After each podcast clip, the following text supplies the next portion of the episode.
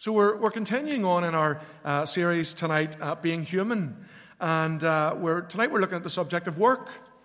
And uh, we're looking at uh, doing, we're looking at this in the context, then, of course, of our prayer for revival over these hundred days. And in the month of February, we're, we're praying for renewal and revival in, in our city. So, we want to look tonight at how we can best approach our work to enable God to use us better to usher in that great awakening that we're, we're longing for and praying for in our city. So, as we come to God's Word, uh, let us pray our prayer for awakening again. Let us come before God in prayer. Let's pray. Lord, once more we pray for a great awakening in our souls, our city, and our land. May your people be awakened in prayer for the sake of our nation. We ask you to awaken our souls in confession of sin and repentance by your Spirit and your word to your mission and call. Father, we pray for an awakening in this great city of Belfast, that it would experience widespread revival in the name of Christ. And now, Lord, would you speak to us? Show us how we can best live our whole lives for you in response to your great love for us. As we've been singing, what could be said? What could be sung? So, such a wonderful King, such a wonderful friend for the things that you have done for us. So, Lord, we ask that you would speak, for your servants are listening. In Jesus' name we pray. Amen. Amen. So, we're going to, to turn to Colossians. We're going to read from Paul's letter. Uh, we're just going to read a couple of, of verses from Colossians at this stage. So, it's uh, Colossians chapter 3. Uh, and it's on page 1184 of the church Bibles, or you may um, have it on your phone, or the words will be on the screen. We're reading just a couple of verses uh, at, at, at, this stage in the service, but we'll be, we'll be dipping into other passages uh, in Scripture as we go through uh, the, the, the, talk tonight. So, but these are some great verses, great verses to start with. Um, so Paul talks just a little explanation here. Paul talks here. He starts off by addressing slaves and masters, and it's worth noting that that the relationship between slaves and masters in those days was a lot more positive than the sort of image that we conjure up in our own minds when we think of those words. And it's probably better, more helpful for us to think about uh, the likes of employees, think along the lines of employees and employers uh, in our contemporary context. So we're reading from Colossians uh, chapter 4, or chapter 3, 22 to 24. And Paul writes this, and he's under the inspiration of God's Spirit as he writes Slaves, obey your earthly masters in everything. And do it not only when their eye is on you and to curry their favor, but with sincerity of heart and reverence for the Lord. Whatever you do, work at it with all your heart, working for the Lord, not for human masters since you know that you will receive an inheritance from the Lord as a reward. It is the Lord Christ you're serving. Amen. Amen. Well, work, I don't know what you think about work, but the English writer Jerome K. Jerome uh, famously is famously quoted as saying, I like work. It fascinates me. I can sit and look at it for hours. So I don't know what you think about work, but Jerome K. Jerome, and that's quite a name that Jerome, Mr. Jerome has, isn't it? Um, but he says this, I, I, like work. It fascinates me. I can watch it for hours. And however we're fixed, uh, Jerome K. Jerome might have had that luxury. He might have had that luxury of sitting looking at it.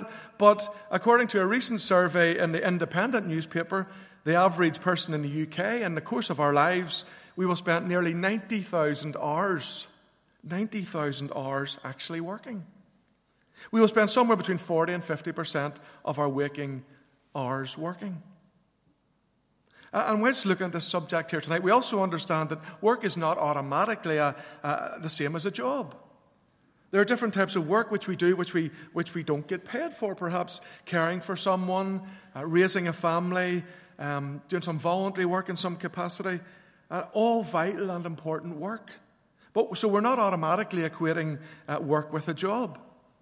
But needless to say, most of us uh, also either have worked, currently are working, or will at some point work in a workplace type environment. So I wonder, with, with the likelihood of spending 90,000 hours there, well, let me ask you, what's your theology of work? How much thought have we given to something that we spend so much of our lives doing? And, and, and with given such a big part of our lives and the, the workplace, we thought, well, it'd be a good idea to spend some time thinking of this, developing a little bit of a theological framework for it. And, and you know, in so doing, uh, the importance of this has really grown on me as I've been looking at this over the last few weeks.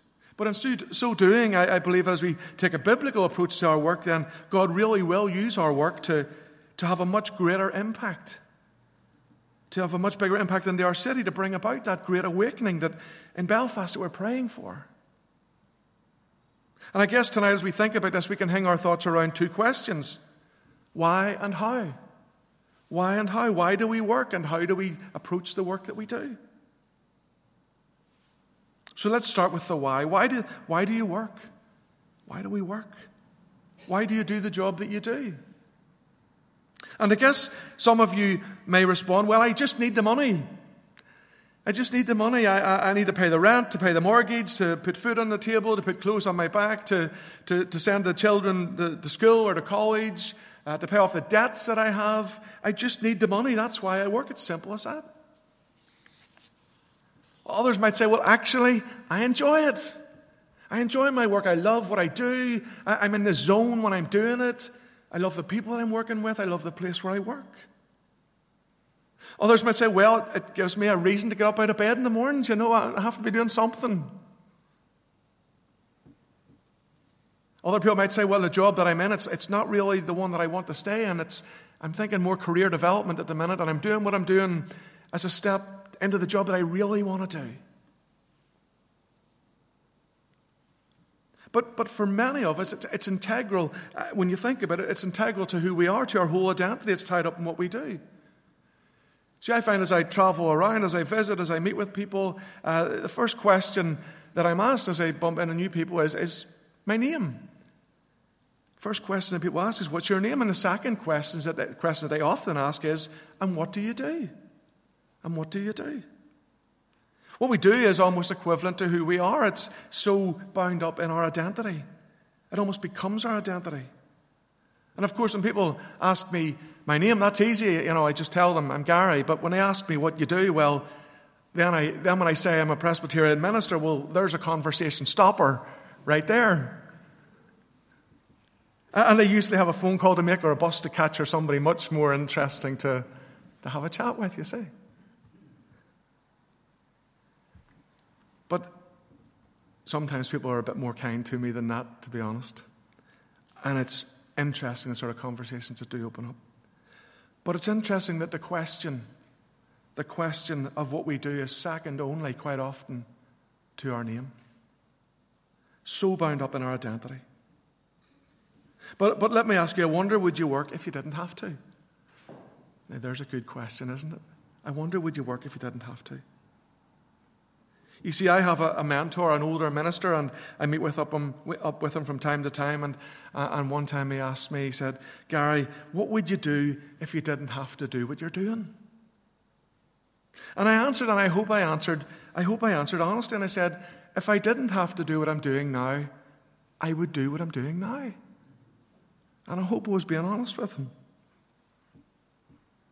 You might have heard of the musician Dr. Hook, Dr. Hook and the Medicine Show.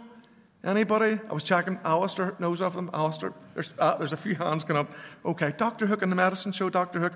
Sylvia's mother, when you're in love with a beautiful woman, Queen of the Silver Dollar. now the penny's dropping, yeah? And uh, anyway, anyway, Dr. Hook has one song called Millionaire. Millionaire. And then he says, I can't sing like Elvis Presley. I can't dance like Fred Astaire. But there's one thing in my favor I'm a millionaire. And then he goes on, he says, And I got more money than a horse has hairs because my rich old uncle died and answered all my prayers. so let's for a moment imagine that your rich old uncle died. It's probably not something you should spend too much time in the prayer zone praying for. Okay? But let's say your rich old uncle died and you left a million pounds. Well, would you still work? And some people would answer me and they would say, Don't be daft, Gary. Of course I wouldn't. But other people would say, Well, actually, yes. Yes, I would. And you know, there are probably people in this room tonight who are still working and don't actually really have to be. You could have retired or stopped working, but you've chosen not to. Why is it that some of us keep working on even after we could have retired and, and we don't? For instance, my own dad, he was, he was a roof slater and he, he, loved his job and he loved that it was helping people. And, but it was more than a job, it was a hobby, it was his life. He, he, he, dad never had a rich old uncle and he never had a million pounds. But he could have stopped working. He could have retired, but he didn't. He enjoyed his job so much that he just kept on doing it and he worked long after he had to. And in fact, until he was physically not able to get on the ladder. And, and then he did things that he could do on the ground. And then we couldn't do them. He still was very happy and willing and wanting to share his experience and his wisdom and his knowledge. There are plenty of people who could, who could have retired long ago, but they keep on working. So, so is it just an insatiable appetite for more and more and more money? Or is it something a little bit more honorable than that, perhaps? For some people, there's something more than necessity that drives them on, isn't there? We probably, we may be, or we may, may know some of those people. And I want to suggest tonight that it's because it's something inside us, the way that God has made us, the way we're hardwired. It's what we're made for. We were created to work. God made us to work, and it's a good thing to do. And you see, now there are some jobs, of course, that are not good jobs to be doing, and we all generally want to avoid. But generally speaking, work fulfills a God given need in our lives. And work is a good thing. And we go through different seasons in our lives, but and the sort of work that we do will change with those different seasons in our lives. As a child, I, I had a paper round delivering newspapers. And as I got into my teens during the, the school holidays, I worked on a farm helping with the milking of the, of the cows in the summer and during holidays. Then I, when I left school, I worked in a supermarket packing shelves. And then I worked as a roof slater with a family. And then I worked in a hostel. And, and now I'm working for the church. I've had quite a variety of jobs. And as I've journeyed through different seasons in my life. And in fact, I was I was probably in my 40s before I actually worked out what I wanted to do when I grew up. Friends of mine were retiring whenever I was going into university and stuff like that, but, but I'm thankful for the education and the training and the opportunities that, that I've had and been able to take and that are available to us uh, in a way that just weren't available in, in, in the past. So we go through different seasons, different types of, of, of work in the course of our lives. But as we talk about work generally, and as we seek to move towards a biblical approach, I think there are a couple of things that, that the Lord really wants to show us tonight from Scripture on this subject. Firstly, we see that God works. God works. Genesis makes that very clear. Following on from the account of the creation in chapter 1, it goes on in chapter 2. By the seventh day, God, God had finished the work he had been doing. So on the seventh day, he rested from all his work. Then God blessed the seventh day and made it holy because on it he rested from all the work of creating that he had done. Here in these two verses, the word work appears three times. God is a worker. God is always at work in creation, now in recreation, in, in, in working to redeem and to save and to draw to himself people. We had our 24 7 prayer space this week, and many of you were praying praying for God to be at work in our city. Praying for God to be at work in our city this week, and He was. He was. Let me tell you just one story of how God was at work in our city this week. So, in the course of, of my work this week, I got to, to visit an elderly lady, and she's a lady, she's in her, her 90s. And uh, I got chatting, and she was happy to chat for a while, and uh, we got chatting about about you know where, where she was married and what church different churches she'd gone to, and she'd gone to churches all her life. And I, I, I asked her then, you know, did you become a Christian when you were a child? Um, and she said to me, no, I, I've never actually become a Christian. But she said, but I would like to. And I said, well, you can become a Christian anytime.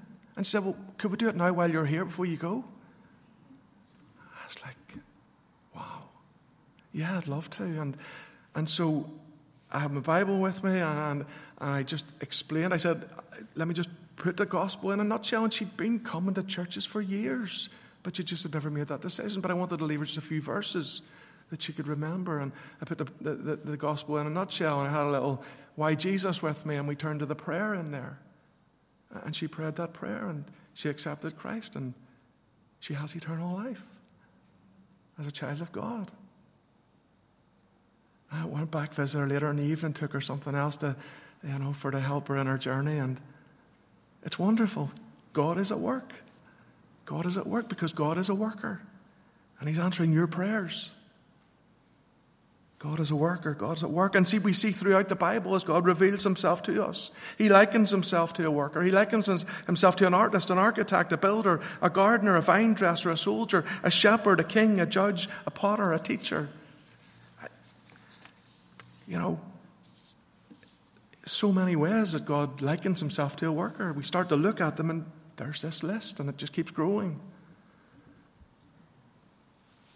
The images of God are one of Him working. God is a worker, and work is what He does, and we are made in God's image. We are made in God's image. Genesis 1 27, God created mankind in His own image, in the image of God, He created them. You see, we see from the very beginning of the story that that was God's original purpose for us. When God made Adam, it tells us in Genesis chapter 2, it tells us that the Lord God took the man and put him in the Garden of Eden to, to work it and to take care of it. And then along came Eve into the garden, and Adam and Eve are, well, you know, they're gardeners, they're farmers, they're wildlife officers. They're there to co create, to, to cultivate, to nurture, to watch over, to work. And that's our calling as well to create, to cultivate, to, to nurture, to watch over, to work. To become more fully human, fulfilling our purpose, and to become more like God as we increasingly reflect His nature. And so, neither is it surprising then that most of the people that we meet in the Bible, most of the people through whom God is ushering in, in His kingdom, they are people with ordinary, everyday, secular jobs. Here's some of them shepherds, artists, bakers, builders, soldiers, tent makers. Paul was a tent maker. And when God shows up in human form, he doesn't appear in the form of a holy man. He doesn't make a grand entrance as a priest or a prophet or a rabbi. No, he comes as a carpenter, the son of a carpenter. And of course, we've all seen that little bumper sticker, haven't we, that says, Carpenter from Nazareth seeks joiners. And that's a bit cheesy, isn't it? But all those who join Jesus, they too are all have ordinary secular jobs. Fishermen, tax collectors, there was even a thief, career criminal. Not that I'm recommending. Not that I'm recommending that particular job. But it's amazing, isn't it? It's amazing. And the vast majority of, of, Jesus, of Jesus' recorded public appearances, they're in places where the ordinary, secular, everyday work of the day was going on. Jesus makes around 130 recorded public appearances, and 120 of those are in the marketplace. And parables, when Jesus told a parable, he told 52 parables. 45 of those are set in the marketplace, in the workplace of the day. So that's the why question. Why do we work? We work because God works, because we are made in His image. So we too work. That's what we were, part of what we are created for. It's at the very core of what we're made for. And the second question, and a bit more briefly, is I want to ask tonight is how do we work? How do we approach our work? And, and here I think it's really helpful to look at the Hebrew word used in the Bible for work. And I think that this is quite a revelation. The word is avodah, work. You see, the Old Testament was originally written in Hebrew, and the word avodah is the Hebrew word for work. But wait for it because it is also the Hebrew word for worship and for service. Interesting, isn't it? the exact same word for work, worship, and service. And we find this word appearing over 800 times. 800 times in the Old Testament alone. And this idea that work and worship are so closely linked that the, the same word can be used to describe both, I think this can revolutionize. This can revolutionize our work and how we go about it. Because you see, we have often thought that work and worship were two different things, haven't we? You know, we worship in here on a Sunday and we work out there during the rest of the week.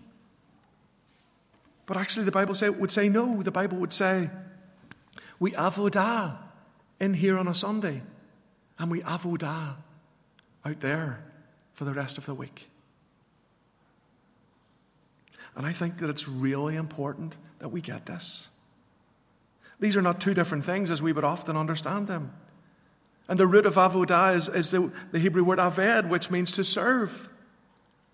Both are acts of aved, both are acts of service, one toward God and one towards neighbour, as we seek to fulfill those two great commands, that brace of commands to love God and to love our neighbour.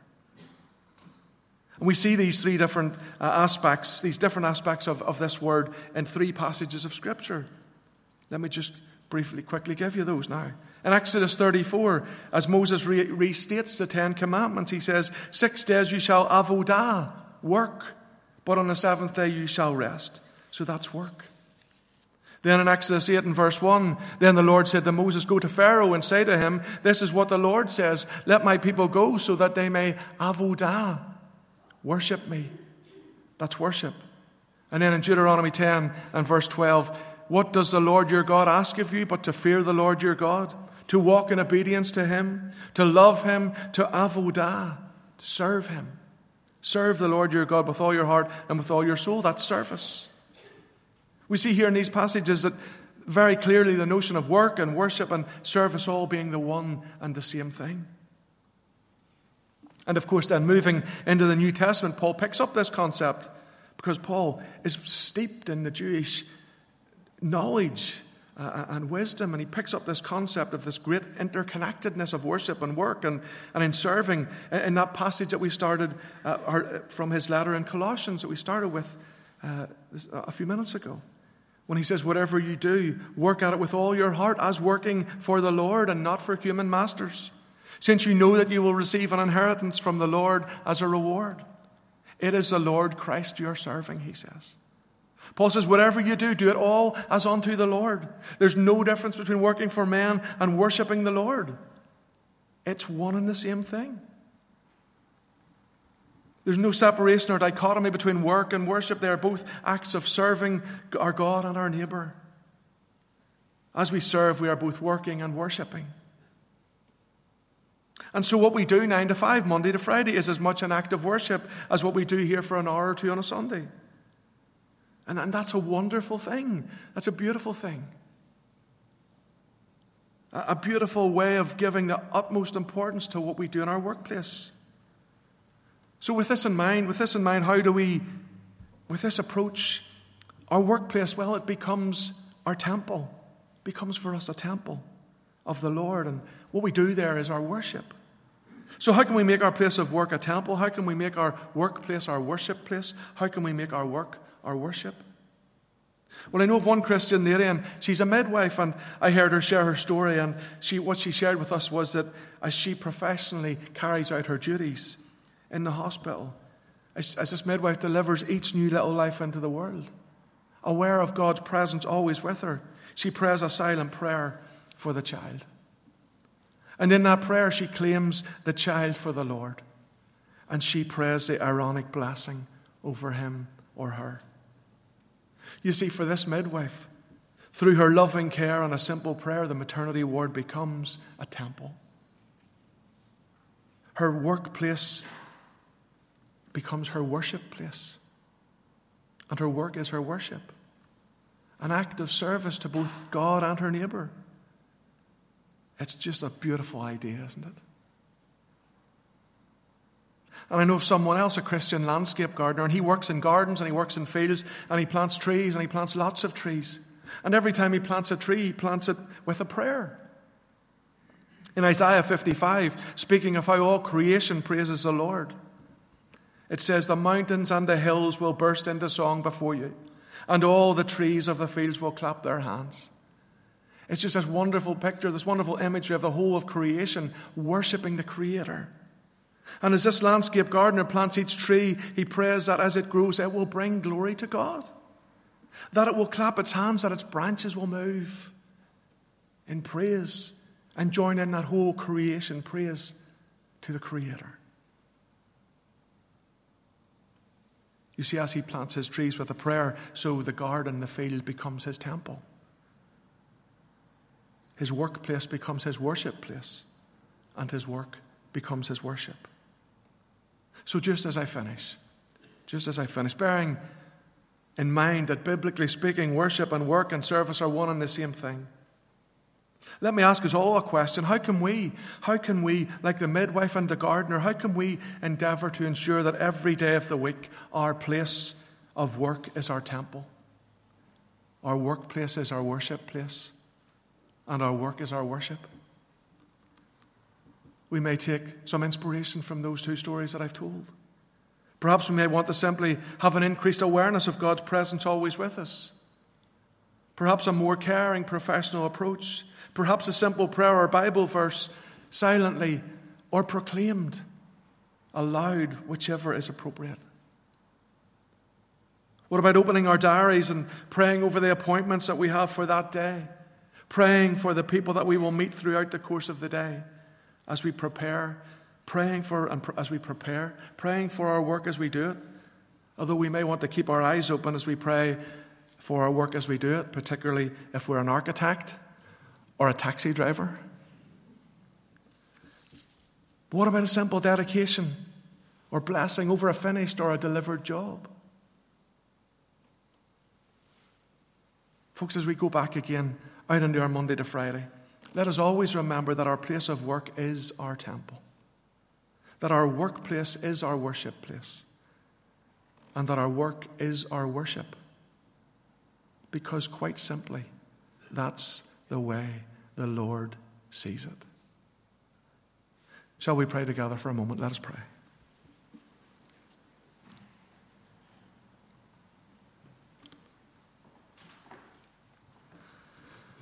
Heavenly Father, as we pray for a great awakening in our city, so we also acknowledge the place of work in helping bringing renewal and revival to our city. As we approach our everyday work in a biblical way, so you use our work to usher in your kingdom. May we always remember that in your eyes, avodah, work, worship, service, are one and the same thing. And in your presence now and in the silence of our own hearts, Father, would you just speak to us and show us now some way or ways that we can make our place of work our temple? our workplace, our worship place, and our work, our worship.